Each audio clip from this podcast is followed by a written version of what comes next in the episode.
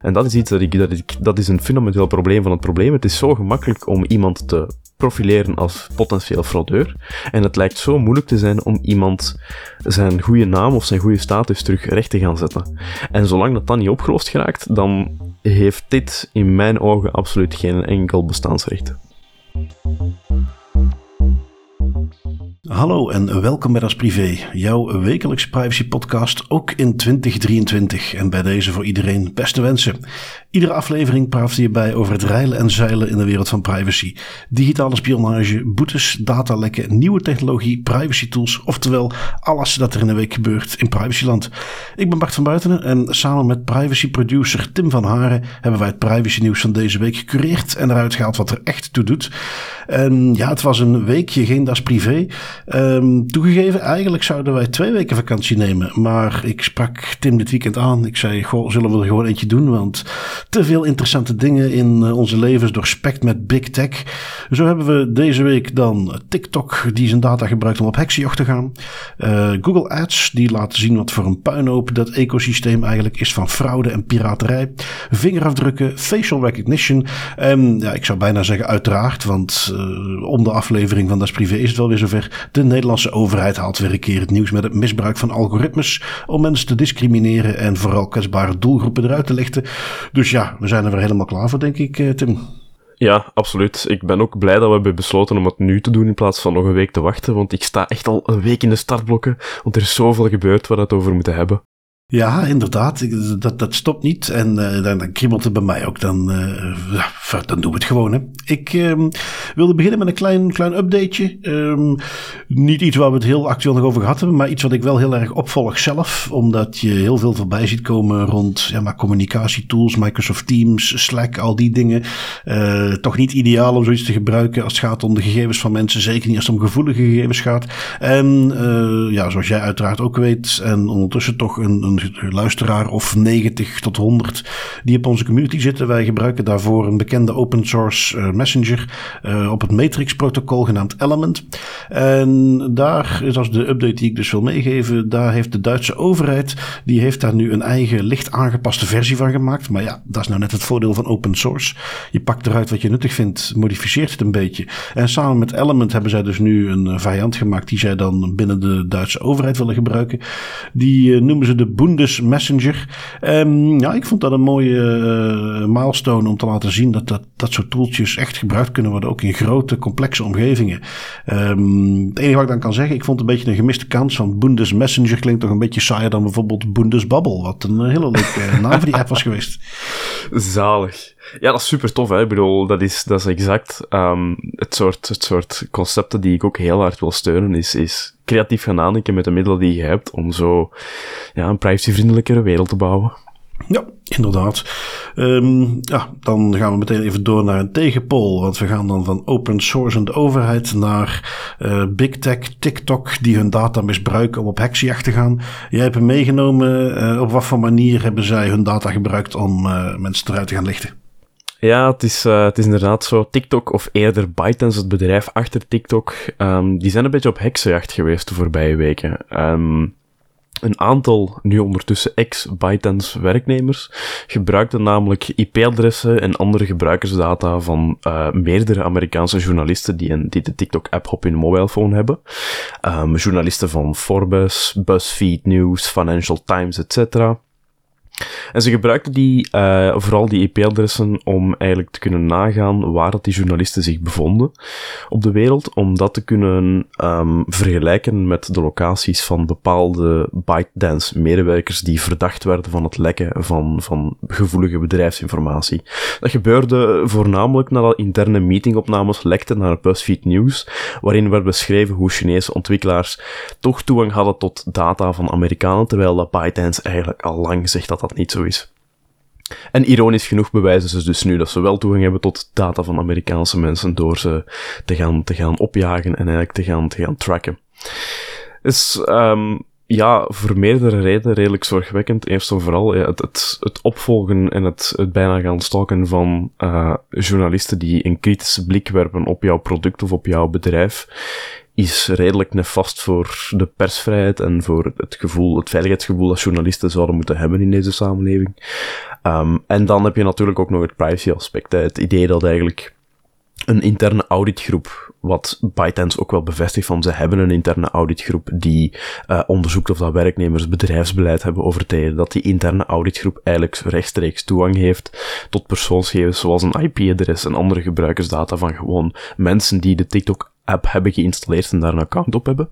Dat is ook, uh, ja, zorgwekkend te noemen. Hè. Dat is iets wat ik denk dat niet proportioneel is. Een interne auditgroep hoeft dat niet per se te hebben, die rechtstreekse toegang tot gebruikersdata. En op die manier, ja, zijn ze toch wel een aantal overtredingen aan het begaan hier. Ja, en het is iets wat we. We zien dat meer terugkomen. Hè? Het feit dat je als, als ergens in de organisatie een controlegroep moet hebben. die dingen moet kunnen nakijken. Ik pak maar eventjes ons eigen werk als DPO. Uh, wij mm zitten ook in situaties dat wij de logging van bepaalde applicaties moeten nakijken. om te zien of iedereen zijn toegang wel rechtmatig heeft gebruikt.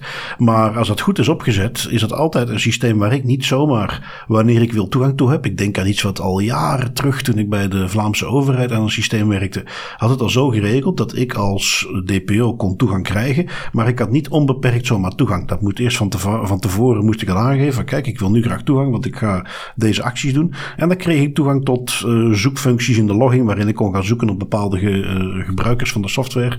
Um, en dus er zat al meteen een, een, barrière op. En dat, dat is dus iets wat duidelijk hier ook uh, zou moeten zijn. Um, wat mij ook opvalt, en, en dat zie je dan nog helemaal niet voorbij komen. Maar dit is nu Amerika die hier steeds op hamert. En die wat dat betreft vaak het nieuws voorbij komen van ja, TikTok heeft toegang tot gegevens van Amerikanen. Ja, natuurlijk big deal daar. Maar ja, uh, waarschijnlijk gebeurt hetzelfde voor Europese gebruikers. Hè? En, en daar heb ik nog helemaal niks van voorbij zien komen. Um, en, ja, dat is dan waarschijnlijk weer dat issue uh, dat als Europa als één blok bij TikTok dat zou gaan navragen of daar onderzoek naar gaan doen, dan komt dat waarschijnlijk ook naar boven. Maar nu zou dat dan weer Europees landje per Europees landje moeten zijn die daar waarschijnlijk tegenaan lopen. En dan blijft dat onder de radar. Maar ja, zeer waarschijnlijk dat dit natuurlijk ook op Europees niveau gebeurt. Ja, klopt. En misschien um, gaan we dan toch in de toekomst nog in de voetsporen treden van Amerika, want wat ze daar aan het doen zijn, um, dat is eigenlijk al een tijdje bezig, hè, het sentiment dat ze bepaalde Chinese apparatuur en nu ook applicaties willen gaan verbieden. Trump heeft het er al eens door proberen krijgen, dat is dan niet gelukt. Nu proberen ze het nog eens. Um, het is zo dat in Amerika vandaag de dag um, overheidsmedewerkers en politici die betrokken zijn bij het Huis van Afgevaardigden TikTok niet meer mogen installeren op hun werktelefoon dat loopt vooruit op een algemeen verbod dat er moet komen, namelijk de No TikTok on Government Devices Act. Ik moet ook toegeven, de naam van die act is bijzonder origineel. Wat er daar eigenlijk aan de gang is, wat ik nu zie, is een evolutie waarin dat de Verenigde Staten toch echt wel inziet dat, dat applicaties zoals TikTok um, niet alleen een privacy-risico vormen, maar ook een, een, een, risico voor de nationale veiligheid, zoals ze het zelf eigenlijk noemen. Als je eigenlijk bezig bent met een entiteit die journalisten gaat volgen, die kritisch zijn over hun product, ja, dan, dan kunnen ze dat ook gaan doen voor politici die TikTok op hun gsm hebben staan, of voor overheidsmedewerkers die TikTok op hun gsm hebben gestaan. De, de mogelijkheden zijn legio. Um, dus dan, daar, daar zie ik wel een evolutie dat men dat echt wilt gaan afschaffen, dat idee van TikTok. En zelfs misschien een federaal verbod over heel de, heel de natie. Um, of dat er doorkomt of niet, dat weet ik niet. Maar ja. En dan zitten we met Europa, inderdaad, of dat wij ook zoiets gaan doen. Ja, eh, ik vond het wel grappig. Ik zag daar de reactie ergens voorbij komen. Ik denk op Mastodon ergens van iemand die aangaf van ja, goh, ik weet niet wat voor overheidstoestellen ze precies aan denken met die nieuwe wet. Want degene die ik heb gezien, ja, daar krijg je sowieso al geen TikTok op geïnstalleerd. Die dingen zijn echt helemaal dichtgetimmerd. Uh, maar goed, daar zal misschien nog wat gradatie in bestaan afhankelijk van je functie. En dat is dat met deze act dan helemaal uh, dichttimmeren. Um, en ja, het, is, het is wat mij betreft uh, heel, heel logisch. Ik bedoel, dat ze in mijn wet gaan af... Um, afschermen. Nou ja, het zij zo, maar eigenlijk dat principe van op een werktelefoon kun je bepaalde dingen wel of niet installeren. Dat kennen we natuurlijk wel. Um, maar hier zie je dat het wat verder gaat dan bijvoorbeeld de voorbeeldjes die we kennen van Strava. Zo'n zo'n ren-app die dan gebruikt wordt door militairen op een basis. En waarbij iemand er achter kwam dat hij eigenlijk kaartjes van zo'n basis kon maken. Maar dan was nog wat meer open source. Hier zie je dat het gaat om een, een Chinees gestuurde organisatie die met TikTok een appje maakt. En waarvan geweten is dat de Chinese overheid daar rechtstreeks gegevens uithaalt. En ja, dan weet je met de activiteiten die zij doen dat die ook gebruikt worden. En dat vind ik dan toch nog een extra nuance. Um, ja, gewoon als, als basis basisidee vind ik het interessant om op te volgen hoe je toch steeds meer die scheiding begint te zien tussen uh, China aan de ene kant, maar goed, uh, anderhalf miljard inwoners, dus een heel groot deel van de wereld uiteindelijk, met, met gigantische ecosystemen ook voor hun eigen apps en, en, omgevingen, die heel bewust de overheid toegang geven tot die data, die daar heel bewust de overheid mag er dingen mee gaan doen. En tussen meer het Europese en, en westerse blok, zal ik maar zeggen, met Amerika erbij, waarbij ook dezelfde soort gegevens verzameld worden, waarbij we dan meer tegen de problemen aanlopen dat de private partijen daar veel te vrijelijk mee omgaan, maar dat de overheid met hun eigen privacy uitdagingen, hè, maar dat er minder een issue is dat die heel uh, gericht daar misbruik van maken. Vind ik toch een interessante scheiding. Ja, dat is een heel interessante scheiding. En, die ziet, en je ziet dat er inderdaad een beetje een clash is nu tussen die twee, um, ja, moet ik het zeggen, perspectieven of culturen.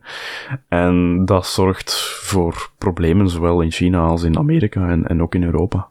Nu, je kunt dan gaan afvragen, ja, wat, wat is het grotere probleem van de twee? En, en ik denk, uh, het is moeilijk te peilen, want het is niet alsof ik daar rechtstreeks contact heb, maar ik probeer daar wat op te volgen, dat er men ook in China zelf, dat er langzaamaan een groeiend deel van de bevolking is die er toch niet zo happy mee is, maar dat dat eigenlijk jarenlang werd gezien als van, nou ja, dat is beter dan uh, de private partijen.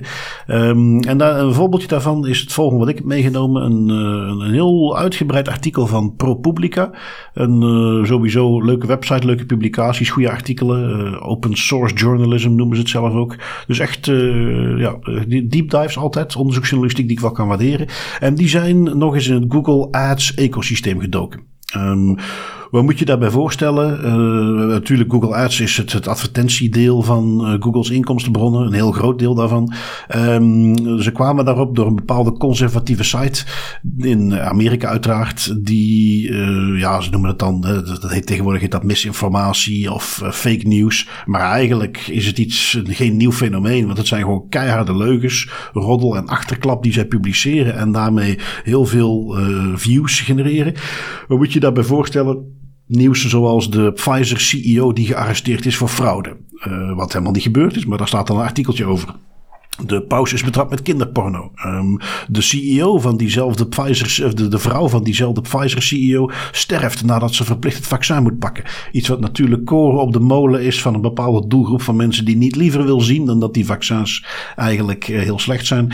Um, en de bottom line is, uh, dat is dus een site die heel veel mensen als bezoeker krijgt, maar die enkel en alleen leugens verkoopt met potentieel ook hele negatieve effecten. Nou, en Google verdient daar bakken en bakken met geld aan. Die site zelf ook natuurlijk, door daar zijn advertentie op te plakken. Um, je, je ziet dan, en op een gegeven moment als het dan echt naar buiten komt, sluit Google dat af. Maar dan zie je dat iemand met dezelfde Google Ads account, dus iemand die zegt ik verkoop advertentieruimte via Google, die kan dan gewoon weer hetzelfde soort sites gaan publiceren. Um, het is iets waar, uh, je hebt daar dus twee kanten aan. Je hebt aan de ene kant de partijen die een website hebben en die zeggen nou hier heb ik ruimte, daar mag je een advertentie op plaatsen. En aan de andere kant heb je dan de partijen die Google contacteren en zeggen ik wil, zeker grote bedrijven à la Nike, de, grootste bedrijven ter wereld, gebruiken het via Google. Dan heb je het over budgetten van honderden miljoenen voor advertenties, uh, die dan bij Google aankomen. Um, wat, het, uh, wat ik nog niet zo goed wist, want dat dit op zich een beetje een, een uh, gigantische bron van slechte inkomsten en fraude is, dat had ik al vaker gelezen. Maar in dit onderzoek bleek ook nog eens in hoeverre je eigenlijk helemaal niet weet als advertentiepersoon of organisatie die miljoenen uitgeeft aan Google, waar jouw advertenties terechtkomen.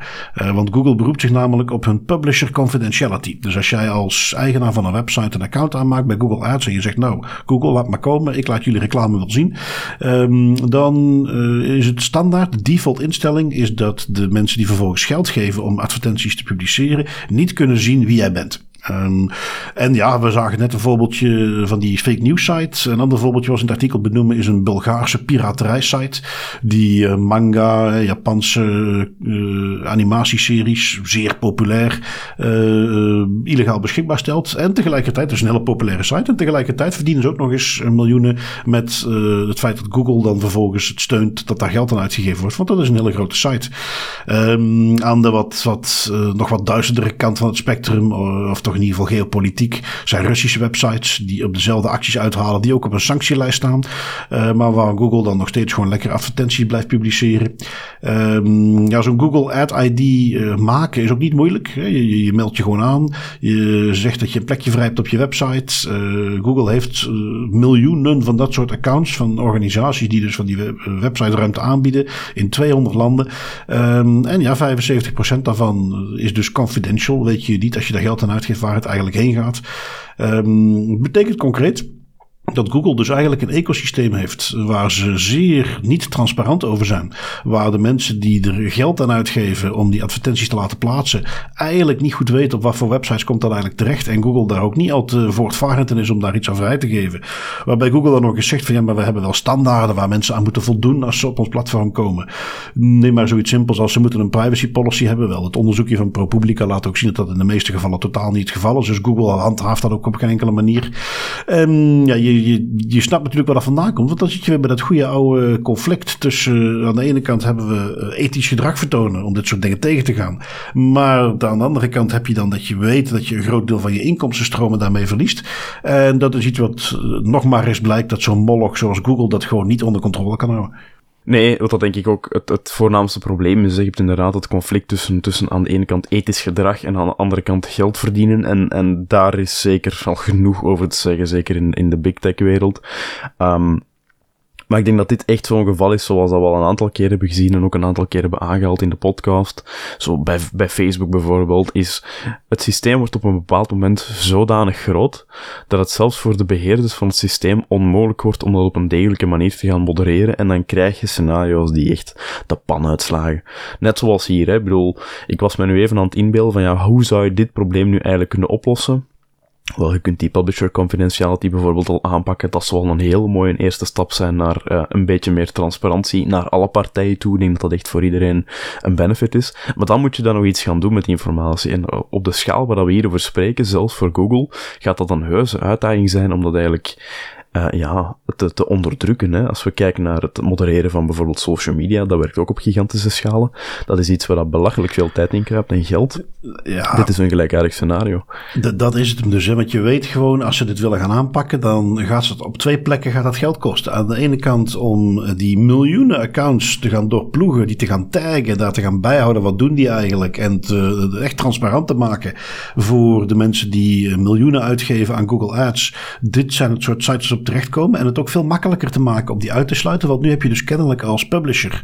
Um, of nee, ik zeg het verkeerd. Als degene die de advertenties uitgeeft, het geld uitgeeft. Heb je wel de keuze om een lijst mee te geven. Van ja, op deze websites willen we niet dat het gepubliceerd wordt. Maar ja, uh, wat ze ook zagen na onderzoek. Veel van die websites. Dan is de ene weer gemarkeerd als sensitive. Dan gooien ze die eruit. En dan veranderen ze de URL een heel klein beetje. En dan op dezelfde publisher account koppelen ze er weer gewoon een nieuwe domein aan. Um, en op niveau van een publisher zeggen: Oké, ik wil mijn advertentie dollars wil ik niet daarheen laten gaan. Dat kan niet.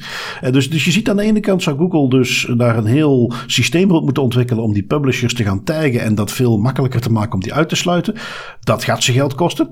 Um, en dan aan de andere kant zouden ze moeten gaan handhaven, zouden ze moeten gaan vaststellen uh, zelf actief wie die publishers eigenlijk zijn. Uh, en zouden ze dus op die manier minder advertentieruimte hebben en zouden ze dat ook weer geld kosten. Dus je ziet, hier zie je op, op twee verschillende plekken zou Google aanzienlijk veel geld gaan kosten om iets te gaan doen. Waar ze dus eigenlijk geen enkel incentive hebben om dat te gaan doen. Behalve dat het gewoon correct zou zijn. En in veel gevallen kun je afvragen in hoeverre is het ook niet tegen de wet. Hè? Want nu hebben we dit onderzoekje. Het is natuurlijk wachten tot de FTC of een andere soortgelijke instantie dat eens gaat aanpakken. Want dat is die Amerikanen uiteindelijk wel toevertrouwd. Als ze het eenmaal te pakken hebben, dan uh, pakken ze het een stukje serieuzer en sneller aan dan uh, in Europa. Klopt, het is alleen jammer dat het vaak zo ver moet komen voordat men het een beetje uh, ethisch correcter gaat aanpakken. Maar wat, als dat er dan moet van komen, dan zal de ETC er wel eens, FTC daar wel eens werk van maken. Het doet me wel, uh, als je dan vaak voorbij hoort komen in discussies over de Googles en de Facebooks van deze wereld, dan hoor je vaak het argument van ja, je moet ze gaan splitsen. En ik moet zeggen dat ik daar altijd, ja, vaak het gevoel had van ja, wat lost dat dan op? Ik snap het niet. Maar ook met dat wij dat ondertussen al een paar jaar zoveel opvolgen, zie ik wel veel voorbij komen dat principe van ja, ze zijn zo groot geworden. Dat is ook gewoon niet meer te beheersen. Ja, dat is dus iets wat ik wel snap. Waarom je dan met dat argument komt. Ja, split ze dan maar op. Want dan krijg kun je weer, weer ergens proberen managementstructuren op te zetten om dat beter te gaan opvolgen. Um, ja, ik, ik, daar snap ik ineens een stuk beter. Ja, dat is, dat is zo. Hè. Dat is iets. Um, dat is ook een argument tegen big tech dat nog altijd wordt aangehaald en dat ook hier al een aantal keer gepasseerd is. Is het idee inderdaad dat men te groot is geworden en, en dat men daarom onbeheersbare Frankenstein-monsters, bij wijze van spreken, heeft gecreëerd. Waar eigenlijk iedereen wel een klein beetje van weet wat dat, dat eigenlijk doet, of een bepaald component wel beheerst, maar niet het volledige plaatje meer snapt of ziet.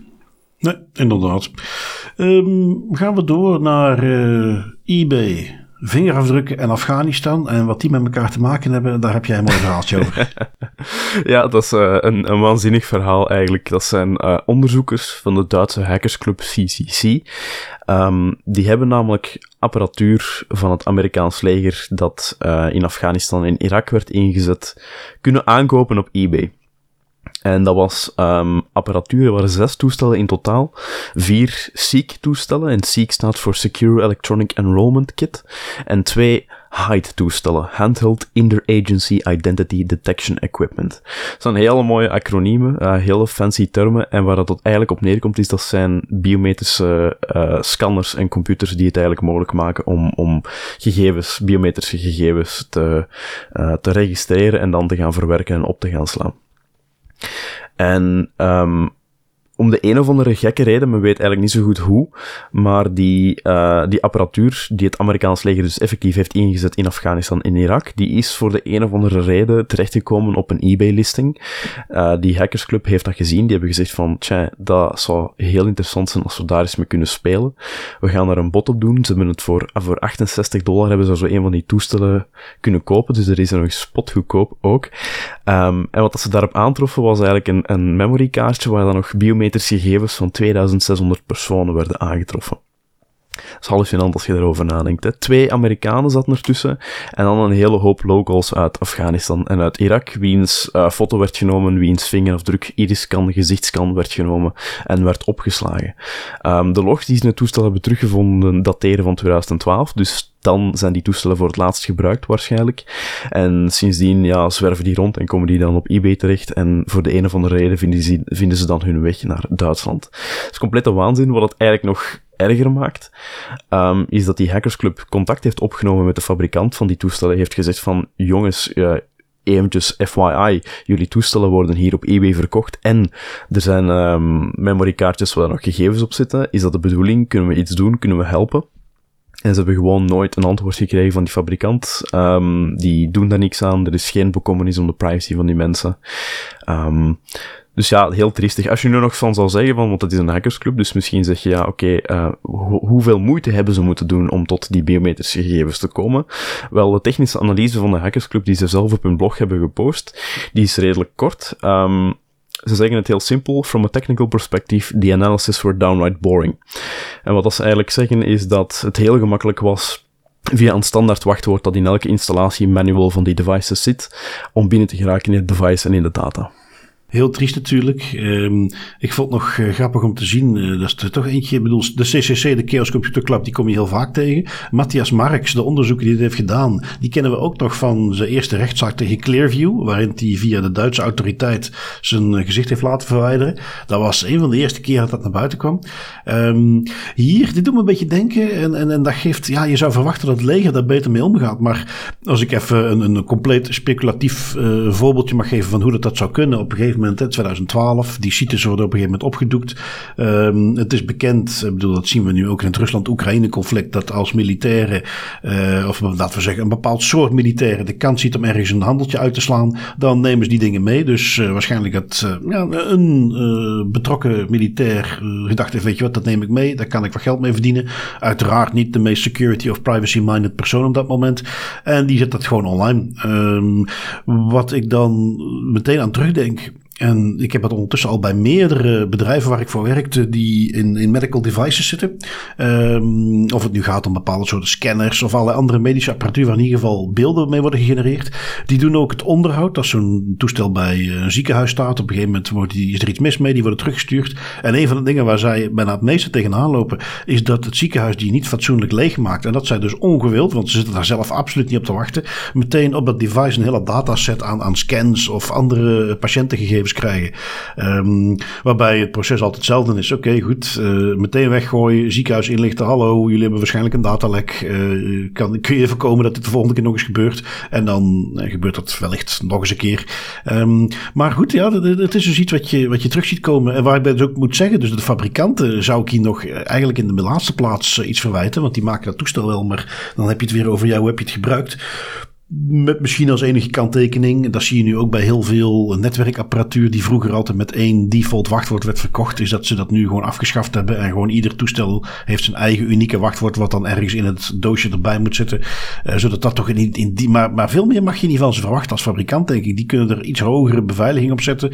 Maar voor de rest, ja, als zo'n toestel, wanneer die ook uh, uit gebruik genomen worden, moeten die gewoon leeggehaald worden. En als dan, ik bedoel, daar, daar, valt iets anders te zeggen over of dan degene die dat heeft meegenomen en dat is gaan verkopen online, wat daarmee moet gebeuren. Maar als het risico rond de privacy hè, dan in ieder geval weg is, dan is het nog meer een soort ethisch uh, regeltje wat doorbroken is misschien.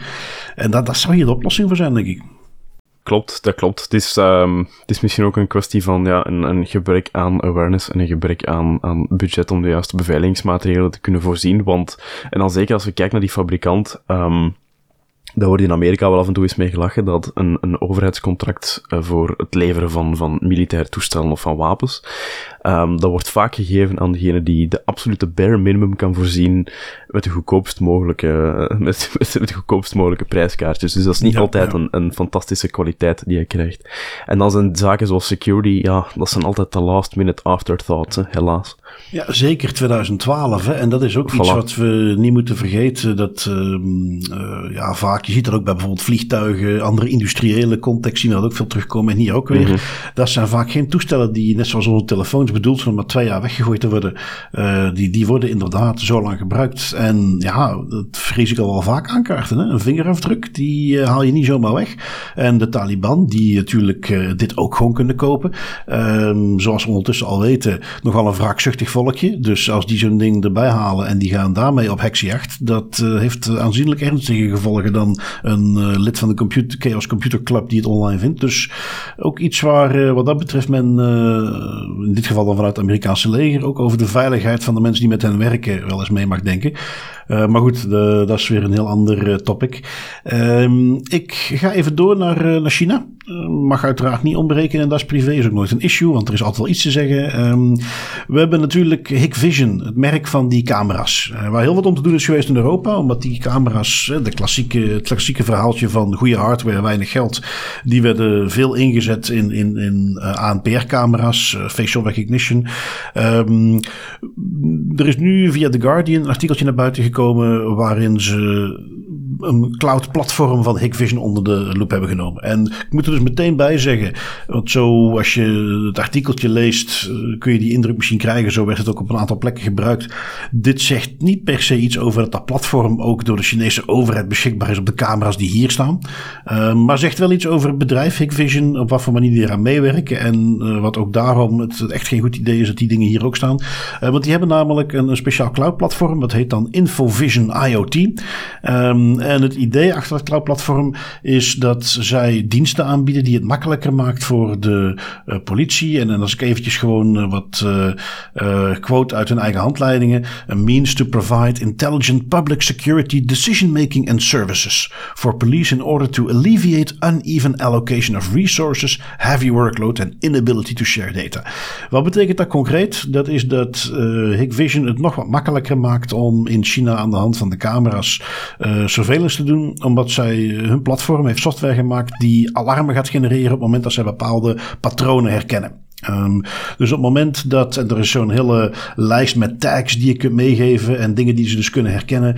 Uh, dat gaat van uh, publiek wat plots bij elkaar komt tot uh, potentieel agressief gedrag, tot illegaal samenkomen van het publiek. Nou, allemaal dingen die alerts genereren waarbij men dan, dat is de Chinese context een beetje, zeker met de laatste COVID-protesten en dergelijke die toch in China losgebarsten zijn, is iets waar ze dus zelf al meteen software gaan genereren die het mogelijk maken om uh, surveillance te doen. Um, niet te vergeten, want dit is nu degene die, die meer kijkt naar puur uh, ja, crowd control. Mensen die samenkomen en je wilt die onder controle krijgen. Maar dezelfde platform werd ook gebruikt in de context van de Oeigoeren. die onderdrukte groep in, in China. waar men die dat dan ook inzette om specifiek op die doelgroep gericht alerts te gaan genereren. Dus ja, um, nog even los van of, die, of dat platform op een of andere manier gebruikt wordt op camera's die wij hier hebben staan. Het principe dat je vanuit Europa eh, altijd zo'n hoog op het paard zit als het gaat om mensenrechten, maar ondertussen niet liever doet dan de camera's kopen van zo'n bedrijf wat daar actief aan meewerkt, dat zou je toch te denken moeten zetten als uh, overheidsentiteit die die camera's aankoopt. Ja, maar dat besef begint nu wel te komen. Hè. Ik ben er redelijk uh, optimistisch in. Het is nog niet overal fantastisch, maar ik zie wel in een aantal landen dat er toch wel redelijk wat kritiek komt op het gebruik van Chinese apparatuur, maar vooral van camera's in overheidsgebouwen, in overheidsinstellingen, rond overheidsgebouwen. Uh, in Nederland is men die discussies aan het voeren. In Brittannië heeft men die discussies, of is men die discussies ook nog altijd aan het voeren van, is dat nu eigenlijk een probleem, ja of nee? Uh, in Amerika weten we al dat dat geen discussie meer is. Daar is men echt wel heel hard op aan het hameren om dat niet meer te gebruiken. Dus ik zie er wel een positieve evolutie in. En dit kader, allee, kaart nog eens heel mooi aan wat eigenlijk het probleem is. Los van, je hebt er twee problemen in mijn ogen. Je hebt één, de, het feit dat de Chinese overheid of medewerkers van het Chinese bedrijf data kunnen doorspelen naar de Chinese overheid als ze daartoe gedwongen worden. Um, en ten tweede, ja, ze werken ook vaak gewoon mee aan, aan, aan technologieën die op zijn minst gezegd ethisch dubieus genoemd kunnen worden. En dat op zich mag je ook al niet steunen, vind ik. Nee, inderdaad. En, en, en wat ik dan nog meegenomen had, is iets wat er een beetje op aansluit. Uh, en waar je nog eens mooi het verschil ziet tussen uh, dat die technologie, dat je dus in de, in de Chinese context ziet, ja, dat is iets waar de overheid gebruik van kan maken om surveillance te doen. Um, en hoe diezelfde technologie dan in de westerse wereld eerder iets is waar dan privébedrijven misbruik van maken. Um, er was een artikeltje van Ars Technica, uh, die een, een, voorbeeldje voorbij liet komen. een zekere dame Kelly Conlon, die ging met haar dochter mee naar een, een uitje. Um, die hadden een soort Christmas Spectacular show waar ze dan naartoe gingen. Uh, dat werd uh, in New York georganiseerd in de Radio City Music Hall. Um, die liep daar dus heen. En op een gegeven moment wordt tweede gezegd van ja, nee, sorry, jij mag hier niet binnen. Uh, hoezo dan? ja, wel. zij bleek te werken voor een bedrijf. zij was de advocate van een kantoor in New Jersey. Um, Madison Square Garden Entertainment, dus het, het grote concern wat boven die uitbater van de Radio City Music Hall zit. Die zit in een rechtszaak verwisseld, verwikkeld. En uh, zij werkt dus voor het advocatenkantoor, wat een van de partijen vertegenwoordigt. En wat blijkt die organisatie nou gedaan te hebben? Die heeft gescraped alle foto's van websites van de advocaten die eraan bijwerken. Heeft dat geüpload in een facial recognition algoritme, wat gebruikt werd op die verschillende venues. En heeft er dan vervolgens voor gezorgd, als er dus iemand werd gedetecteerd die van het advocatenkantoor daar binnenkwam, werd hij de toegang geweigerd. Enkel en alleen omdat ze ergens betrokken waren bij het advocatenkantoor, wat in een van de zaken zit. Um, ja, in, in, op een bepaalde manier is het onschuldig in de zin van dit is geen grote bevolkingsgroep die er last van heeft. Maar het laat nog maar eens zien als mensen dat soort technologie willen gebruiken voor wat toch uiteindelijk gewoon een ontzettend kleingeestig gebruik is. Uh, ja, dat dat toch ook weer effect kan hebben. Ja, ja ik, uh, ik, kan me dan nog heel goed herinneren dat ik... Um dat artikel las en luid op zo, oh my god, uh, wat is dit, dacht, want ik, ik zat toen naast mijn vriendin en mijn vriendin is ook een advocaat en ik heb dat aan haar getoond en zij had ook zoiets van, ja, nee, dit is gewoon complete waanzin, hè. Dat, dat, ik, dat ze zelf zei van, ja, op een bepaald moment ga je dan echt moeten gaan nadenken over welke zaken of welke projecten dat je aanneemt, omdat je eigenlijk met het risico zit dat je, ja, uh, geweerd wordt vanuit bepaalde venues of vanuit bepaalde locaties. Enkel en alleen omdat je erbij betrokken bent. Dat hoeft je nog niet zelfs aan de zaak zelf te werken, maar gewoon omdat je betrokken bent bij het advocatenkantoor dat werkt tegen een bepaalde instantie of tegen een bepaalde ja, entiteit.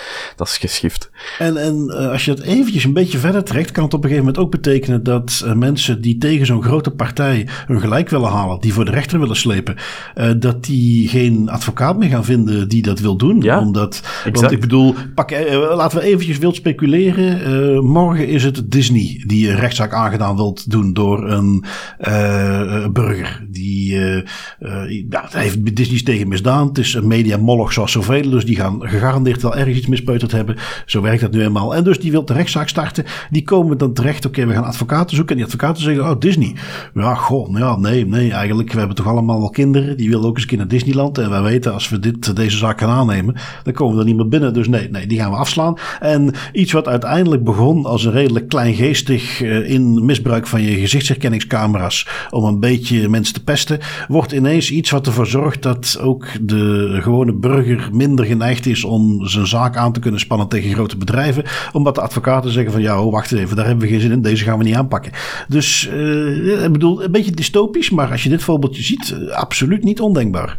Nee, nee, ik bedoel, het, is inderdaad dystopisch, maar het is ook realiteit, want het gebeurt nu al. Hè. Dus we zien dat al, dat het, dat het, dat het gebeurt. Het is ook, ik ben heel blij, want dit, dit artikel heeft wel heel veel media-aandacht gekregen en heeft ook heel veel discussies opgewakkerd. En dat is wel positief, want zelfs in Amerika, waar dat privacy niet altijd hoog in het vaandel wordt gedragen, heeft men zoiets van, dit kan echt niet.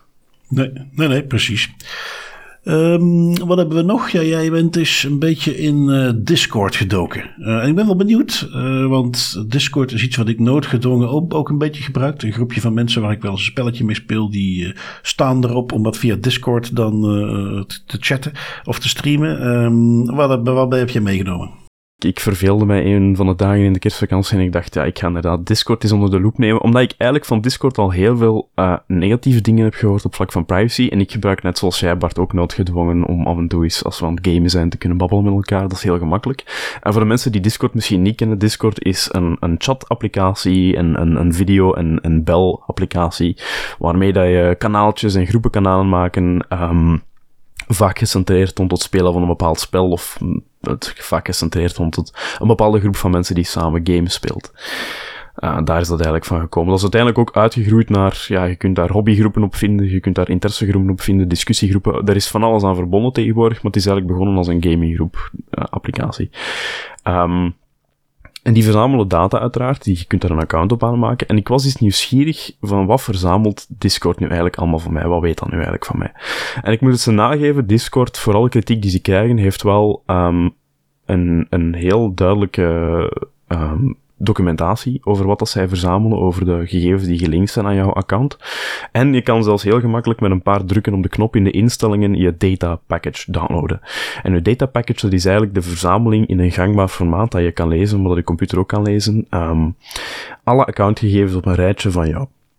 Dat is uw IP-adres, dat is uw Discord-ID, um, alle accounts, social media accounts die je verbonden hebt met je Discord-account, um, actieve sessies, uw vriendenlijsten, allemaal nuttig, maar wat dat voor mij het interessantste was dat eruit kwam, was de berichtinformatie uit mijn data package. En daar verschoot ik toch wel even van, want de berichtenmap die je krijgt in je pakketje, um, die bevat eigenlijk alle berichten die je op Discord hebt verzonden. En die zijn onderverdeeld in mappen op basis van direct messages, group direct messages en kanalen. Dus waar je een bepaald bericht in een kanaal hebt gezet, dat komt er ook in. En dan staat er dus gewoon in open tekst, um, staat daar alles in wat je ooit hebt gestuurd naar iemand of in een bepaalde groep. En dat is oké. Okay, je denkt van ja, tuurlijk moet Discord dat op een bepaalde manier kunnen inzien. Het is geen end-to-end encrypted applicatie. Maar wat ik dan, als je dan naar de privacy policy gaat kijken, een klein beetje erg vind, is dat um, het naar het hoogst waarschijnlijk is, kan dat niet 100% bevestigen, maar ik ga er wel van uit, dat de gegevens, waaronder ook de inhoud van uw berichten, dat die niet wordt verwijderd als je je account verwijdert. En waarom zeg ik dat? Wel, in de privacy policy van Discord staat heel duidelijk dat ze uw gegevens, als je je account verwijdert, in een geaggregeerde en geanonimiseerde vorm bewaren. En dat betekent heel vaak dat gewoon uw naam en uw ID van uw Discord-account wordt veranderd naar deleted user 0000. Of een andere manier van, van pseudonymisering, bij wijze van spreken. Maar dat de inhoud van uw berichten mogelijk wel nog altijd blijft bestaan, want dat is niet per se een account identificator die erin zit, dat is gewoon de inhoud van uw berichten. Dus dat was ja, een beetje mijn, mijn uh, zoektocht naar, naar privacy hope in Discord. Ik moet zeggen dat ik daar niet echt aangenaam van verrast was. Nee, het is de klassieker als je dat zo hoort. Uh, ja, we anonimiseren alle accounts, maar als vervolgens gewoon de chatberichten bijgehouden blijven, ja, dan is het natuurlijk niet heel moeilijk om het uiteindelijk weer te herleiden naar iemand. Dus dat is weer zo'n klassieker van het is geanonimiseerd, maar toch weer niet. Het enige wat mij geruststelt is dat de manier hoe ik Discord gebruik, uh, namelijk uh, alleen maar op een, de PC waarop ik ook een spelletje speel. de enige contacten die ik heb zijn de ik, vier, vijf mensen waarmee ik dat dan wel eens doe. ik chat daar, als je mijn chatberichten zou gaan bekijken, ga je niks anders terug vinden van hé, hey, waar ben je? Waar blijf je? Ben je al online? uh, en dat is het zo'n beetje. Uh, en dan heb je nog de audio natuurlijk, die zich uh, zal beperken tot de betere tactieken voor League of Legends. En misschien wat krachttermen als het niet helemaal gaat zoals ik zou willen. Maar dat is het dan zo'n beetje. Dus daar kan ik dan mee leven. Maar los daarvan, het is iets wat, uh, bedoel, zo minimalistisch als ik dat gebruik. Als ik even kijk, hier ook weer, net over TikTok moet ik natuurlijk weer denken aan mijn dochter. Uh, Discord gebruikt die ook veel. En daar is dat veel meer dan hoe, wij dat gebruiken, zei een van de oude lullen. om eventjes één keer te kunnen chatten. Maar dat is echt inderdaad een, community tool. waar ze lid zijn van allerlei communities, waar heel veel contacten in zitten. En waar dat om heel veel gegevens kan gaan. En ja, weer opnieuw dat verschil waar we het over hadden. Hè. Hier is dat niet de overheid maar dan is het weer een privébedrijf wat veel te veel van die gegevens heeft, daar veel te vrij mee omgaat. En het is wachten tot, want dat, dat weet je nu al. Uh, ik heb zelf ook, het is volgens mij nog niet echt iets van naar buiten gekomen, maar Discord, als ik dat, dat opvolg, ik heb niet het gevoel dat security technisch ook heel goed in elkaar zit. Dus het is wachten tot uh, er een keer een flink datalek is van Discord. Nee, klopt. Die zijn al een aantal keren in opspraak gekomen voor een aantal zaken uh, die te maken hebben met security en privacy. En dit is eigenlijk de zoveelste. En uh, ja, inderdaad, het feit, dat die, het feit dat Discord eigenlijk jouw eigen berichten in open platte tekst kan doorsturen, betekent ook dat als er ooit een datalek is bij, bij Discord waarbij dat iemand toegang krijgt tot die tot plaatsen waar dat die berichten staan opgeslagen, ja, dan, dan kan dat wel eens nadelige gevolgen hebben voor mensen die dat echt voor alles gebruiken. Ja, dus uh, goed meer van hetzelfde. Um, ja, en die wetgeving is er nog niet op dit moment. Maar, uh, en dat is er ook eentje die wij al vaak genoeg benoemd hebben. Hoe vaak je nog niet het advies moet geven. Dingen moeten eens een keer door een, pentest gehaald worden. Moet toch in ieder geval eens een keer op een minimum dingen beoordeeld worden. Dat zou eigenlijk maar gewoon in een wet gegoten moeten worden. En, en dan natuurlijk bij voorkeur een wet die meteen consequent in heel uh, het Westen overgenomen wordt.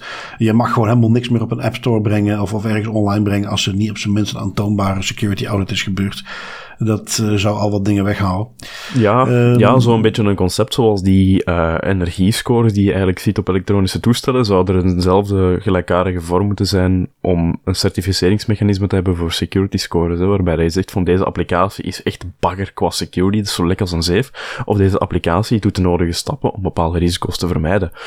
100% waterdicht gaat het nooit zijn, dat is nooit in security. Maar als je ziet dat een bedrijf bepaalde stappen neemt, dan is dat al positiever dan dat ze het niet doen. Het, doet mij denken, een heel klein uitstapje eh, in, in, in laten we zeggen, de, de sector van dingen opvolgen en controleren. Uh, we kennen privacy, we hebben security en een andere variant daarvan. Die in het, in het Nederlands is dat vaak dezelfde term, veiligheid. Maar in het Engels is er een goed onderscheid tussen security en safety. Uh, security heeft veel meer te maken met, met IT security, uh, fysieke beveiliging.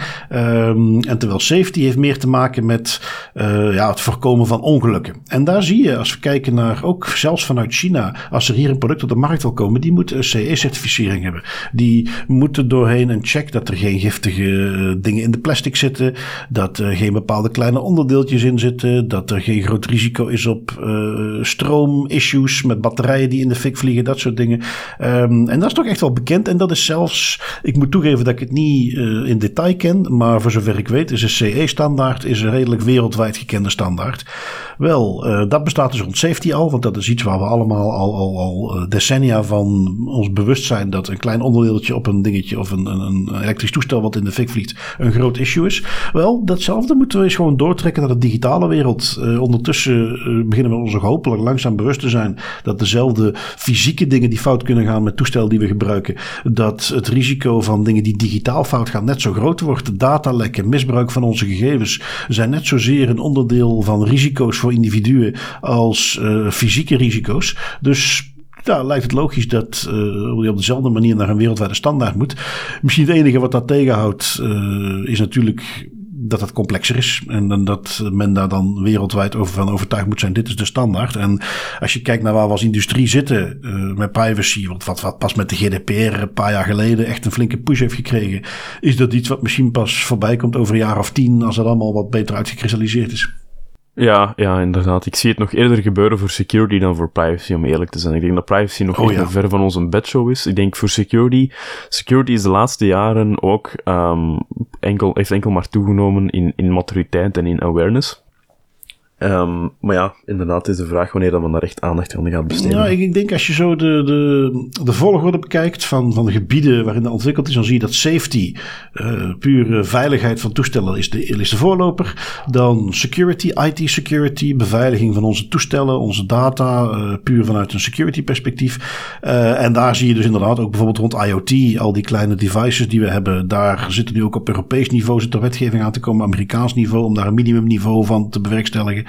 En dan hebben we nu Europees niveau. Ja, we hebben nu wel wetgeving zoals de GDPR. Maar daar zie je dat dingen zoals certificering voor toestellen. dat dat nog jaren gaat duren voordat dat uh, standaard is. Nou ja, zie je het een beetje. Als je dus op zoek bent. Hè, dan voor de betere marketeer of productontwikkelaar naar uh, trends. Ik zou zeggen, ga eens even kijken wat men in safety en security de laatste tijd ontwikkeld heeft. En vertaal dat naar privacy. En je hebt uh, het volgende product, denk ik, snel te pakken. Um, een algemene disclaimer die men misschien eens zou moeten uitvaardigen, is ook naar de Nederlandse overheid of de Nederlandse lokale besturen, gemeentes. En is gewoon moeten zeggen: kunnen jullie allemaal eventjes een opsomming maken van alle algoritmes die je gebruikt en die gewoon even allemaal door een uh, expert uh, laten bekijken. Want ik heb er weer eentje bij, deze komt dan van het NRC deze keer, van een berg gemeentes uh, in, in Nederland en, en heus niet de kleinste, Venlo, Utrecht, Leeuwarden in Nederland. Nederland toch echt wel, hè, dat, dat zijn geen uh, dorpjes. Um, die zijn weer eens tegen de lamp gelopen met een algoritme. Um, nu, en ze hebben altijd van die mooie, welluidende namen die ze aan dat soort dingen geven. En nu is het de landelijke stuurgroep interventieteams die weer een database hebben waarin ze weer van allerlei verschillende plekken gegevens verzamelen. Um, dat gaat dan, eh, zoals dan zo mooi heet, om indicatoren. Denk aan dingen zoals waterverbruik, schulden, bankrekeningen, vergunningen, auto- en woningbezit, uitkeringen, noem het maar op nationaliteit mag uiteraard ook niet ontbreken. En dat gooien ze met elkaar in een database. En dan komen er dingen uit die jou markeren als verdacht. Um, en dan voel je natuurlijk al aankomen. Dat gaat dan niet om dingen waarvan je zou kunnen zeggen: oké, universeel gesproken. Iemand die uh, aan de ene kant een bijstandsuitkering heeft, een leefloon. En die tegelijkertijd in de nieuwste Mercedes rijdt. Oké, dat, dat, dat, is iets waar we misschien eens even naar zouden moeten kijken. Hoe kan dat? Um, maar uh, op het moment dat jij een aanhangwagen of een dieselauto bezit, dat is verdacht. Uh, blijkt uit de documenten die ze via openbaarheid bestuur hebben gehaald. Een alleenstaande vrouw die tijdens de bijstandsperiode, dat ze dus leefloon krijgt, moeder is geworden. Dat is iets wat jou triggert als verdacht. En zo hebben ze dus weer, en, en ik vraag me echt af, is er dan nooit eens een mens die dingen gaat nakijken? Zo hebben ze dus weer allerlei verbanden bedacht die waarvan je toch ja, ik, ik, ik, ik, zit, ik kan er gewoon met mijn hoofd niet bij hoe als je dit lijstje bekijkt en je gaat analyseren, dat er niet iemand is die bij de gemeentes denkt van, goh, misschien moeten we daar even wat extra criteria aan toevoegen. Als we dan toch, want dat is natuurlijk al de vraag, als we dan toch per se met die algoritmes willen werken en we willen al die databases aan elkaar kunnen koppelen, misschien moeten we dan de profielen, de criteria die we toetsen, moeten we dat eventjes wat strenger instellen. Um, want nu krijg je dus dat allerlei mensen die uh, potentieel al in een, een zwakkere doelgroep zitten, ik bedoel alleenstaande vrouw, in uh, leefloon bijstandssituatie, dat kan al niet eenvoudig zijn. Wel, als dat dan dus in die periode gebeurt, dan ga je ook nog eens uh, slachtoffer worden van extra fraudecontroles. Want dat is natuurlijk wat er vervolgens gebeurt. je krijgt dan een, een, zogenaamde uitnodiging voor een inspectie. Als je die weigert, kun je gekort worden op je uitkering. Um, en ja, ja goed, de, de, situatie die zich dan dus voordoet, is dat jij van jezelf weet, ik heb hier helemaal niks misdaan, maar dat je ergens in het algoritme eruit gepikt werd. Dat men dan eventjes toegang wil tot jouw woning om een inspectie te komen uitvoeren dat je zegt, uh, nee, dat, dat, dat, wil ik helemaal niet zomaar. En dat dan je bijstandsuitkering gekort wordt. Dat zijn dan soort situaties die je voorbij ziet komen. En ja, dus nu weer het recentste voorbeeldje bij die gemeente die daar straks opnoemde, uh, van weer zo'n algoritmebesbruik in uh, Nederland. -hmm. Ja, het is, het is echt waanzinnig hoe dat men daar toch wel echt die, die drang heeft om fraude te gaan bestrijden en dan bijna over lijken gaat. Zo, zo kan ik het alleen maar noemen. En ook iets, los van het is een beetje zoals het, het, geven van, van toestemming. In de GDPR-wetgeving is het geven van toestemming moet even gemakkelijk zijn als het intrekken van een toestemming. dat scenario van even gemakkelijk geven als nemen zou hier ook van toepassing moeten zijn op een risicoprofiel. Want dat is iets dat ik al een aantal keer, ook in de media, ik denk dat het recent nog was, heb voorbij zien komen. Um, voorbeelden van mensen die op een bepaalde manier gemarkeerd worden als potentiële fraudeur, op zwarte lijsten terechtkomen, die, uh, daar wordt een risicoprofiel over opgemaakt op basis van, van algoritmes die inderdaad, ja, ruw gezegd, uh, nog met touw en spuug in elkaar hangen. En die dan er soms maanden of zelfs jarenlang over moeten doen om die, die uh, zwarte vlag boven hun naam weg te halen. En dat is iets dat ik, dat ik, dat is een fundamenteel probleem van het probleem. Het is zo gemakkelijk om iemand te profileren als potentieel fraudeur. En het lijkt zo moeilijk te zijn om iemand zijn goede naam of zijn goede status terug recht te gaan zetten. En zolang dat dan niet opgelost geraakt, dan heeft dit in mijn ogen absoluut geen enkel bestaansrecht. Nee, uh, meteen even, want uh, ja, wij zijn allebei ook actief als DPO. Uh, dan stel je de vraag van ja, maar heeft er dan niemand daar eens een keer aan de bel getrokken? Um, in het artikeltje geven ze ook mee dat dan een, een van de DPO's, in ieder geval van de stad Zaandam, of Zaanstad, die heeft ook aangegeven, een opmerking die ze dan voorbij is aangekomen in een e-mail. ik mis de ethische kant bij deze wijkgerichte aanpak. Moeten wij dit willen? Kunnen wij naar buiten toe duidelijk maken dat dit de enige manier is om ons doel te bereiken? Nou ja, precies het basispunt. En het enige, Goeie ja.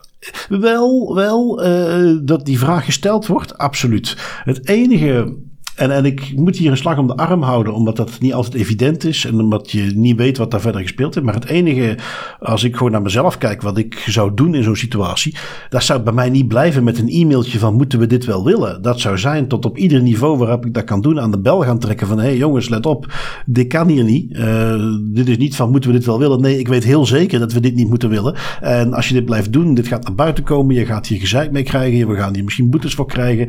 Uh, hallo, formeel advies als DPO en ik wil graag dat de uh, college van burgemeester en schepen even zwart op wit zet. Dat ze mijn advies hier negeren. Dit moeten we volgens mij niet doen. En dat mis ik hier wel een beetje. Uh, dit is iets waar ik toch eigenlijk van zou willen dat.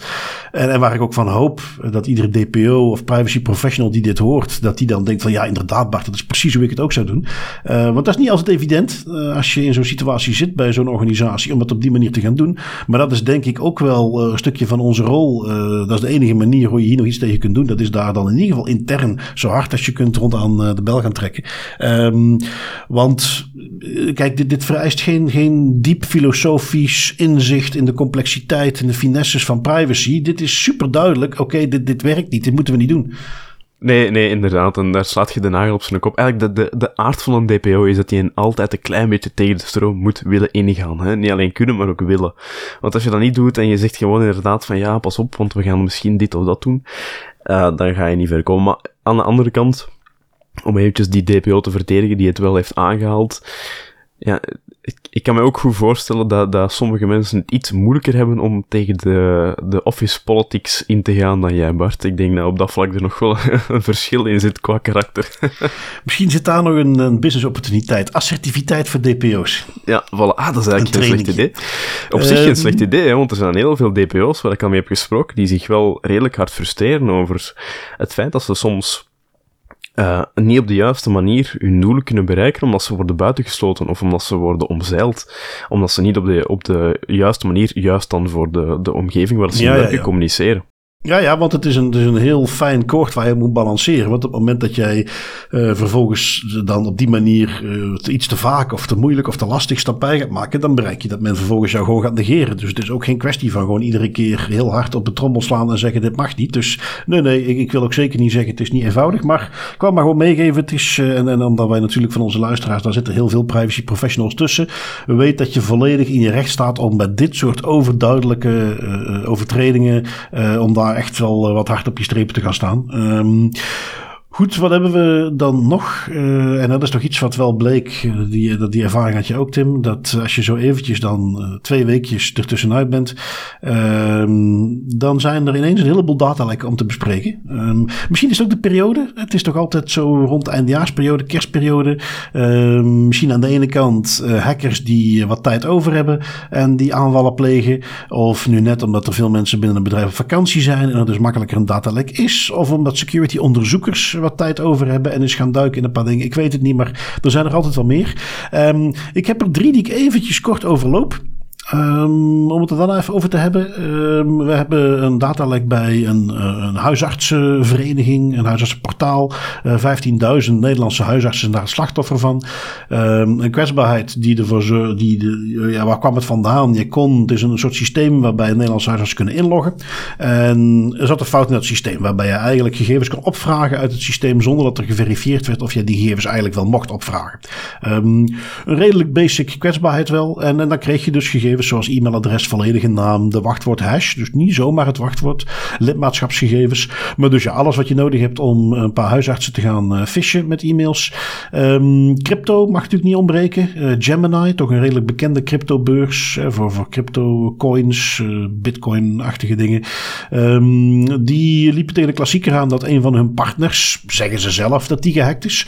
Iets wat niet onwaarschijnlijk is. We hebben dat vaker gezien dat de, de nieuwsbrieftool die ze gebruiken uh, door te sturen dat die gehackt wordt. Want ja, mensen die zo'n crypto uh, portemonnee hebben bij Gemini, bij die beurs, dat is natuurlijk een leuk doelwit. Daar valt veel geld te verdienen. Um, dan hebben we de Vrije Universiteit, die duizenden gegevens lekte. Uh, e-mail foutje. E-mail was afkomstig van het Nederlands Autisme Register. Dus meteen al een gevoelige categorie aan gegevens natuurlijk. Die verbonden is aan de Vrije Universiteit. daar was een mailtje wat rondgestuurd het van gokken even controleren of jouw gegevens nog kloppen. naam, voornaam, adresgegevens maar door een foutje in de Excel die erbij zat, wat voor mij echt klinkt als een, iets heel doms wat hier fout is gegaan, uh, kreeg iedereen vervolgens alle gegevens te zien in plaats van alleen de gegevens van jezelf die je moet corrigeren. Nou ja, als je een Excel doorstuurt, dan is dat nu helemaal wat er gebeurt. Hè? Dus daar zat iets niet helemaal goed. In ieder geval, waarom wilde ik die drie even samenpakken? Je ziet daar een mooie uh, heilige drie-eenheid. Van aan de ene kant de klassieke API die niet goed is beveiligd, waardoor je veel meer gegevens kunt opvragen dan je zou moeten kunnen technisch nog ietsjes moeilijker. Um, dan zie je een voorbeeldje van een partij die zegt: Ja, wij zijn niet gehackt, maar wel een van de dienstverleners die wij gebruiken. Maar ja, daar stuur je ook die gegevens heen. Dus daar ben je ook verantwoordelijk voor. En tenslotte een foutje bij e-mailen. Uh, ik vond dat nu toevallig een mooi lijstje van drie soorten datalekken: uh, die slechte beveiliging, een externe partij waar het zit en een foutje bij het e-mailen. Ik denk als je die drie aan zou pakken, dat je 90% van alle datalekken te pakken hebt. Ja, dat is eigenlijk uh, dat, is volledig waar. En dat is super grappig, want ik heb er ook nog twee meegenomen. En die vallen alle twee perfect in die holy trinity van datalekken. De eerste is namelijk een uh, slechte API. Dat bij Twitter. Um, dat is een, een, een datalekje, een, een 400-tal miljoen uh, gebruikers hun, hun data um, ja, 400 miljoen, ik was even aan het kijken wat het juist was, maar 400 miljoen unieke Twitter-gebruikers en data is uh, gelekt. Of wordt nu eigenlijk te koop aangeboden op, een, op breach forums. Dat is een hackersforum waar dan mensen eigenlijk gelekte data op te koop stellen aan de hoogste bieder. Um, was ook gewoon gescrapte data via een lekke API die via een bug te omzeilen was, waardoor hij gewoon um, zowel publieke als niet-publieke informatie van Twitter kon gaan, gaan downloaden. Um, het gaat dan om e-mailadressen, telefoonnummers, de gebruikersnaam van Twitter, etc. Het gaat wel om een oud lek, dus het is eigenlijk een, het is een, uh, een, een bug die al een jaar geleden gedicht is, maar voor de een of andere reden is de hacker nu met nog 400 uh, miljoen gebruikers hun data naar buiten gekomen van dat lek van een jaar geleden. Uh, waaronder andere ja, bekende gebruikers zoals Linus van Linus Tech Tips, Piers Morgan, Kevin O'Leary. Um, en we zien de impact daar ook van, want dat is iets wat je vaak misschien afvraagt als luisteraar, van ja, maar wat is nu eigenlijk de impact van zo'n datalek? Wel, bijvoorbeeld bij die um, Kevin O'Leary, een soort van bekende tv-personality en businessman in Canada, voor zover dat ik kan volgen. Um, die zijn Twitter-account werd gehackt om crypto-scams te promoten. Dus om te promoten dat hij zogezegd superveel geld heeft verdiend op, op, met crypto-coins. En dan kan je dat ook doen en dan klik je op de link en dan ben je al je geld kwijt, bij wijze van spreken. Kort door de bocht. De tweede is uh, ja, een slechte third party. Want net voor het einde van het jaar was er nog redelijk wat heisa rond de Belfius in ING-lek. Er was uh, ehm, 300.000 mensen hun um, adressen, rekeningnummers, uh, bankgegevens, um, die, die gelekt werden. Waar dat niet, niet per se zo is dat het gaat om 300.000 mensen. Er zijn een aantal dubbels in die lijst, dus het exact aantal is lager. Maar laten we er voor de zekerheid vanuit gaan 300.000 als aantal. Um, in initiële instantie werd gedacht dat het daar ging om de bank die zelf een lek had, maar die hebben dat dan later weerlegd en dat werd ook bevestigd door andere partijen. En hier zou het dan gaan om een derde partij, namelijk callcenters gevestigd in Turkije en Kosovo, die um, onder andere die rekeningnummers hebben gelekt via een tot nu toe nog onbekend incident of onbekende beveiligingsbreach. Daar is wel interessant, daar gaan we misschien nog een update van komen een van de komende weken, maar Belfius heeft in een officieel statement laten weten dat uh, er geen link is tussen Belfius en de gelekte data, ook al zijn het rekeningnummers van Belfius. En dan zijn er eigenlijk twee opties. Ofwel doet Belfius beroep op die callcenters voor bijvoorbeeld klantensupport en omzeilen ze hiermee eigenlijk een klein beetje de vraag door te zeggen dat er geen rechtstreekse verbinding is. Ofwel heeft Belfius helemaal geen beroep gedaan op die gegevens, uh, op die callcenters. En dan is het waarschijnlijk zo dat het van een andere partij afkomstig is, die rekeningnummers. Bijvoorbeeld een webshop of zo. Ja. Ja, vooral die, die uh, variant van uh, Belfius en ING, lekker dat dan weer via een derde partij doorgaan. Typisch, ja, ik moet toegeven, het is, het is moeilijk om daar zeker met, met onze info iets te gaan besluiten welke van de twee het is. Aan de ene kant kun je aan een bankrekeningnummer nu eenmaal gewoon zien uh, welke bank het is. En dus uh, ja, dat, dat. Maar ergens moet er een link zijn met België. Het is niet gewoon dat een, een Turks en Kosovaarse callcenters dat die gewoon uh, nee. besluiten: oh, we gaan eens eventjes gegevens van België bijhouden. Dus ergens is er een partij die die heeft ingeschakeld om werk voor hun te doen. En is dan misschien ja. die Belfius ING. Ja, moet je afvragen welke andere partij heeft daar met dat soort gegevens dan baat bij. En kan het, toch een, het zal geen kleine onderneming zijn hè, die dat uh, inschakelde. En ja, goed, inderdaad, je typische weer, uh, wie die organisatie ook is, heeft dan toch echt niet goed genoeg nagekeken of, of die uh, callcenters die ze in de arm genomen hebben wel voldoende met beveiliging bezig zijn. Trouwens, nog een leuk detail aan deze casus. puur toeval. Maar de hacker Inti de Keukelaar die dit naar buiten bracht, of die toch in ieder geval ook uitvond dat het via een Turks en Kosovaars callcenter ging. Waar trouwens de persoon die het gedaan zou hebben ook al achterhaald is op basis van die dataset. En dat is doorgegeven aan autoriteiten. Die dataset werd ook heel snel weer offline gehaald. Dus dat was wel duidelijk, die is het. Um, maar die had ik recent, uh, ik denk anderhalve week geleden, had ik die voor een uh, Das Privé Discours uh, voor de microfoon gezet. Dus dat, is, en was sowieso een heel erg interessant gesprek. Die wordt in deze dagen komt die ook online. Dus dat is, dat kan ik zeker nog aanraden. Want ja, zoals hier nog maar eens blijkt, die heeft ook best wel een goed zicht op dat soort dingen. Um, en ja, voor de rest is weer een klassieker. Dus ja, mensen, als je nog iets zoekt om te zeggen van goh, waar moeten we eens wat meer op gaan letten om eventueel datalekken te voorkomen. Um, ja, ik wou zeggen, je hoort het hier het eerst, maar absoluut niet. Dit komt zeker vaker voorbij.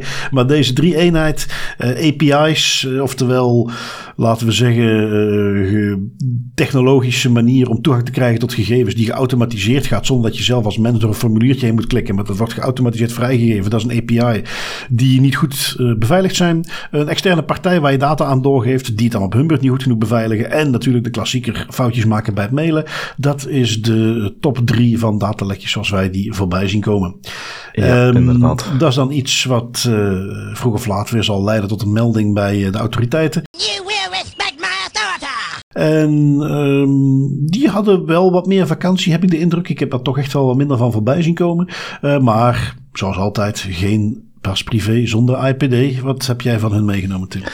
Uh, de eerste die ik heb meegenomen zal vooral interessant zijn voor de, de luisteraars onder ons die, die professioneel met privacy bezig zijn. Het is een beetje een curveball van de IPD, iets wat ik ook niet meteen had verwacht, um, over het Schrems 2-arrest zij hebben eigenlijk, het, het, het Schrems 2 arrest is er gekomen en None of Your Business, de, de organisatie waar ook Max Schrems aan gelieerd is, die heeft eigenlijk bijna direct daarna 101 klachten ingediend bij verschillende autoriteiten over tegen bedrijven die gebruik maken van Google Analytics, etc.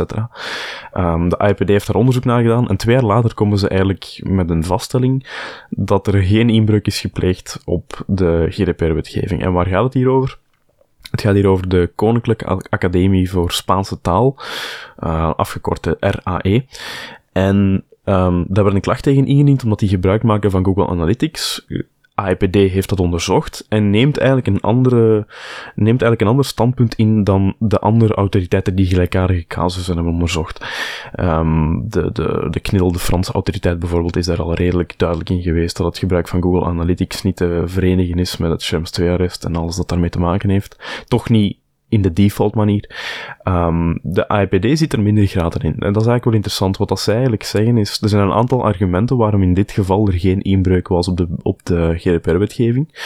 Um, Namelijk het feit dat, dat ja, Google Analytics redelijk kort gebruikt wordt van september 2019 tot december 2020 en dat na het Schrems 2-arrest de Koninklijke Academie er ook mee is gestopt met het gebruik van Google Analytics. Dat ze de gratis versie gebruikten van Google Analytics. Um, dat, ze, dat de Koninklijke Academie het eigenlijk alleen gebruikte voor statistische doeleinden en dat ze geen toegang hadden tot de IP-adressen. En daar moet ik meteen een caveat bij geven. Google zelf had wel toegang tot die IP-adressen, maar Google maakt die IP-adressen niet beschikbaar aan de eindgebruiker van de Google Analytics suite. Um, dat wordt geaggregeerd en informatie wordt eruit gehaald voordat het eigenlijk in, in, in informatie en data naar de, naar de klant, de gebruiker bij wijze van spreken gaat. En dat zijn voor de IPD, ehm, amongst other things, redenen om te zeggen dat hier eigenlijk geen actie moet worden ondernomen, dat er geen inbreuk op de, op de gegevensbescherming wordt gepleegd. Um, en ze nemen daar eigenlijk een klein beetje een ander standpunt in, in vergelijking met andere autoriteiten. Ja, misschien ook dat ze. Eh, hier zie ik toch een aantal dingen voorbij komen die in andere van die zaken minder speelden. Het beperkte gebruik, het feit dat ze er eigenlijk ook gewoon mee gestopt zijn na Schrems 2. Uh, en dit is wel iets, dit is, dit is aflopend. Hè? Binnenkort, uh, het, framework, het framework is nu in draft opgesteld door de Europese Commissie. Het gaat nog wel een halfjaartje duren voordat we daar de formele documentatie voor hebben. Maar ik denk dat het, het stukje internationaal transfers, terwijl mijn advies nog steeds altijd zal blijven, laten we gewoon die doorgifte naar Amerika voorkomen uh, dan kunnen we uh, iets geruster slapen. Want Schrems 3 is waarschijnlijk weer onderweg. Maar je ziet waar denk ik de IPD, en, dan vind ik ergens misschien wel terecht, zegt van nou we kunnen onze resources wel ergens anders op uh, focussen.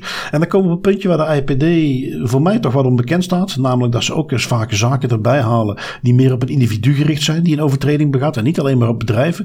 En die had jij meegenomen, want hier had de IPD dus weer eens een paar duizend euro boete gelegd aan gewoon echt een individu. Ja, klopt. Dat is een van de weinige autoriteiten die dat effectief doet. Hij op echt op particulier niveau boetes gaan uitdelen. Um, deze was een boete voor, dat was een persoon die krijgt een boete van 3000 euro. Omdat die persoon um, het nodig vond om um, kinderen te filmen die LO-lessen aan het volgen waren met een mondmasker, om dan vervolgens op uh, social media zijn beklag te doen over het feit dat die mondmaskers gedragen werden. Daarvoor kreeg hij een boete van 3000 euro. Want het is natuurlijk iets waar die studenten en nog de leraar toestemming had gegeven voor die publicatie. En ja, ook als individu moeten mensen die daar, zich daar soms een klein beetje in inlezen, die denken, oh, maar er is een uitzondering voor huishoudelijke activiteiten. Dus als ik als privépersoon dat online zet, ja, dat is geen uh, professionele activiteit. Maar dat maakt niet uit. Hè. Op het moment dat je dat beschikbaar maakt op een groot social media platform, waar dat door duizenden en duizenden mensen bekeken kan worden, dan is die huishoudelijke activiteit valt meteen weg. Um, en dus die heeft nu zelf ook een boete gekregen. 3000 euro, iets wat voor een individu best kan tellen. Um, ehm, 725 miljoen is het soort boetes die voor bedrijven als Meta kunnen tellen. Um, het is, ik moet het toegeven, eentje die me toch wel blijft verbazen dat Cambridge Analytica op die manier steeds terug blijft komen voor Meta. Um, een naam die heel veel gebruikt wordt. En goed, voor de zekerheid, voor de mensen die die nog niet voorbij hadden horen komen of even kwijt zijn waar het ook alweer over ging. Er was een bedrijfje die via Facebook, Cambridge Analytica dus, die toegang kregen tot ons ontzettend veel gegevens. Die hadden een klein vragenlijstje gemaakt, wat ze dan rondstuurden aan mensen. En mensen die het invulden, uh, geven het dan vervolgens, uh, gaven toestemming om gegevens te verzamelen als ze daaraan deelnamen. Maar ook hun vrienden kregen vervolgens, of, of hun gegevens werd vervolgens gebruikt. Iets wat Google, Facebook dus niet voldoende had dichtgetimmerd. En uiteindelijk betekende dat wel dat uh, ja, zelfs miljoenen mensen hun gegevens verzameld werden. En Cambridge Analytica die gebruikte dat om campagnes op te stellen waar dan politieke partijen mensen konden gaan beïnvloeden op basis van die informatie.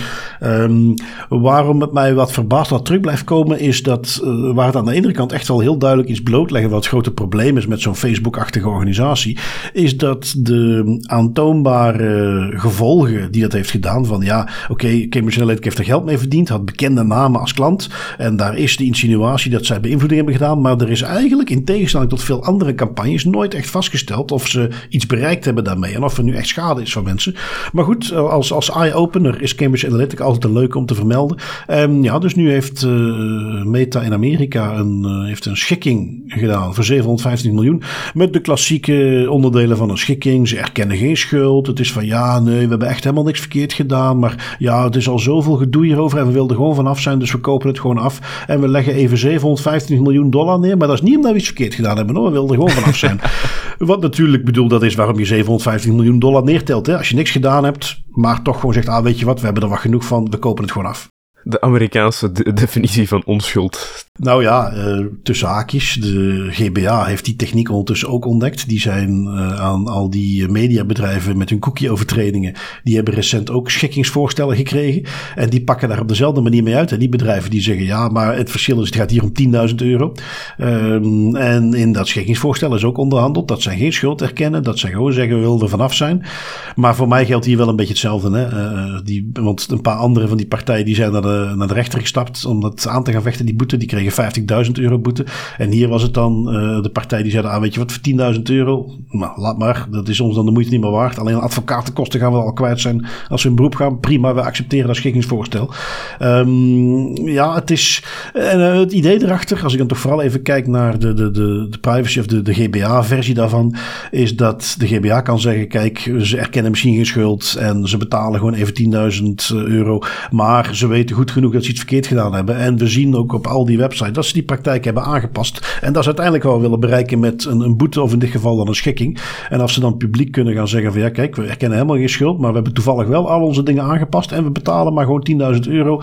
Het zij dan maar zo en dat snap ik wel. Ja, ja daar, kan ik, daar kan ik ergens van in volgen. Langs de andere kant, ja, het, uh, het afkopen van uw schuld is, is niet altijd even positief. Zeker als men er daarna achteraf mee kan gaan uitpakken dat het eigenlijk allemaal geen groot probleem was. Dat is nogal gemakkelijk. Ja, de kwestie van uh, hoe je dan vervolgens de media daarmee speculeert. Maar wij weten beter. Um, goed, uh, ondertussen, ja, als je een beetje in moet halen na er een weekje uit geweest te zijn, is de aflevering iets langer. Uh, sluiten wij nog even af met onze privacy pointers. wat heb jij meegenomen als tipje voor onze luisteraars? Uh, ik heb eigenlijk een, een mooie website meegenomen, uh, www.opensourcealternative.to. En zoals de naam al doet vermoeden, is dat eigenlijk een website waar je voor heel veel gangbare platformen en, en populaire apps um, open source alternatieven voor kan vinden. Gaan we zeker verder in 2023 door de loop van het jaar nog, nog cureren, maar ik wou hem zeker nu al eens als resource ook meegeven voor mensen die liever zelf op zoek gaan naar hun, naar hun open source alternatieven. Het is een heel intuïtieve website. Ja, dat heb ik zelf ook al uh, vaak gebruikt. Dus uh, zeker interessante. Ook, uh, want je kent al die website alternative.to. Die is al redelijk bekend. Maar dit is dus een specifieke open source alternative to. Um, eentje die ik heb meegenomen is iets wat ik, uh, die heb ik in deze kerstvakantie al veelvuldig gebruikt. Kwam ik, wist ik toen niet dat die bestond, maar ik ben grote fan. Um, want zoals uh, denk ik heel veel mensen, als je even wat tijd over hebt, je pakt je telefoon er even bij, gaat naar een website en dan kom je vaak op een website genaamd Reddit. Toch redelijk bekend. Uh, intellectueel niet altijd uitdagend, maar vaak leuke filmpjes, een leuk fotootje en soms ook wat nieuws. Um, het enige wat mij mateloos irriteert aan Reddit, ik heb geen behoefte aan de app van Reddit. ze hebben een website website. Die website kun je gewoon gebruiken. Um, maar Reddit wil natuurlijk dat zoveel mogelijk mensen de app gebruiken. Want dan kunnen ze extra gegevens verzamelen. Dan hebben ze weer een unieke manier om te tracken wat je verder doet. Dus uh, te pas en te onpas als je op die website zit, krijg je een pop-up van ja, maar deze pagina zou er veel beter uitzien in de app. En dan moet je weer speciaal wegklikken. Um, als je, zeker als je adblockers gebruikt, dan werken sommige filmpjes vaak niet. Dus probeer je op iedere manier te frustreren om je toch maar te pushen om de app te installeren. Wel, de oplossing daarvoor, er is een bekende proxy service. Die biedt jou de mogelijkheid om gewoon Reddit te kunnen bekijken. Niet die meldingen te krijgen. Toch alle filmpjes en alle comments en dingen te kunnen lezen. Um, dus een, een, de, de, dienst zelf die het mogelijk maakt is open source. Je kunt die downloaden. Um, wat ik nu meegenomen is gewoon een linkje naar een, voorbeeld daarvan. De website die ik zelf nu gebruik om het op te bekijken. En dat is libreddit.eu.org. En dat is dus een van die proxies. Um, ik zal in de show notes ook het linkje erbij zetten naar de software die mogelijk maakt. Maar dus een website waar je heen kunt gaan om gewoon op je gemakje Reddit te kunnen bekijken. Zonder getracked te worden en zonder gepusht te worden. Is dus libreddit.eu.org. Um, ja, zeker wat mij betreft een, mooie om eh, Reddit te kunnen bekijken. En ja, Tim, dan zijn wij aan het einde gekomen van onze eerste aflevering van 2023. Uh, eh, hard op weg naar de honderdste aflevering. En uh, ja, dan vind ik het heel goed dat wij er maar een weekje uit zijn geweest. Ja, absoluut. Twee weken zou veel te lang zijn geweest. Dat zou ik niet kunnen uithouden. Inderdaad. Nou, heel goed. Onze luisteraars weer bedankt om naar ons te luisteren. Tim, jij bedankt om er weer bij te zijn. En ik spreek jou volgende week. Ja, met heel veel plezier en tot volgende week.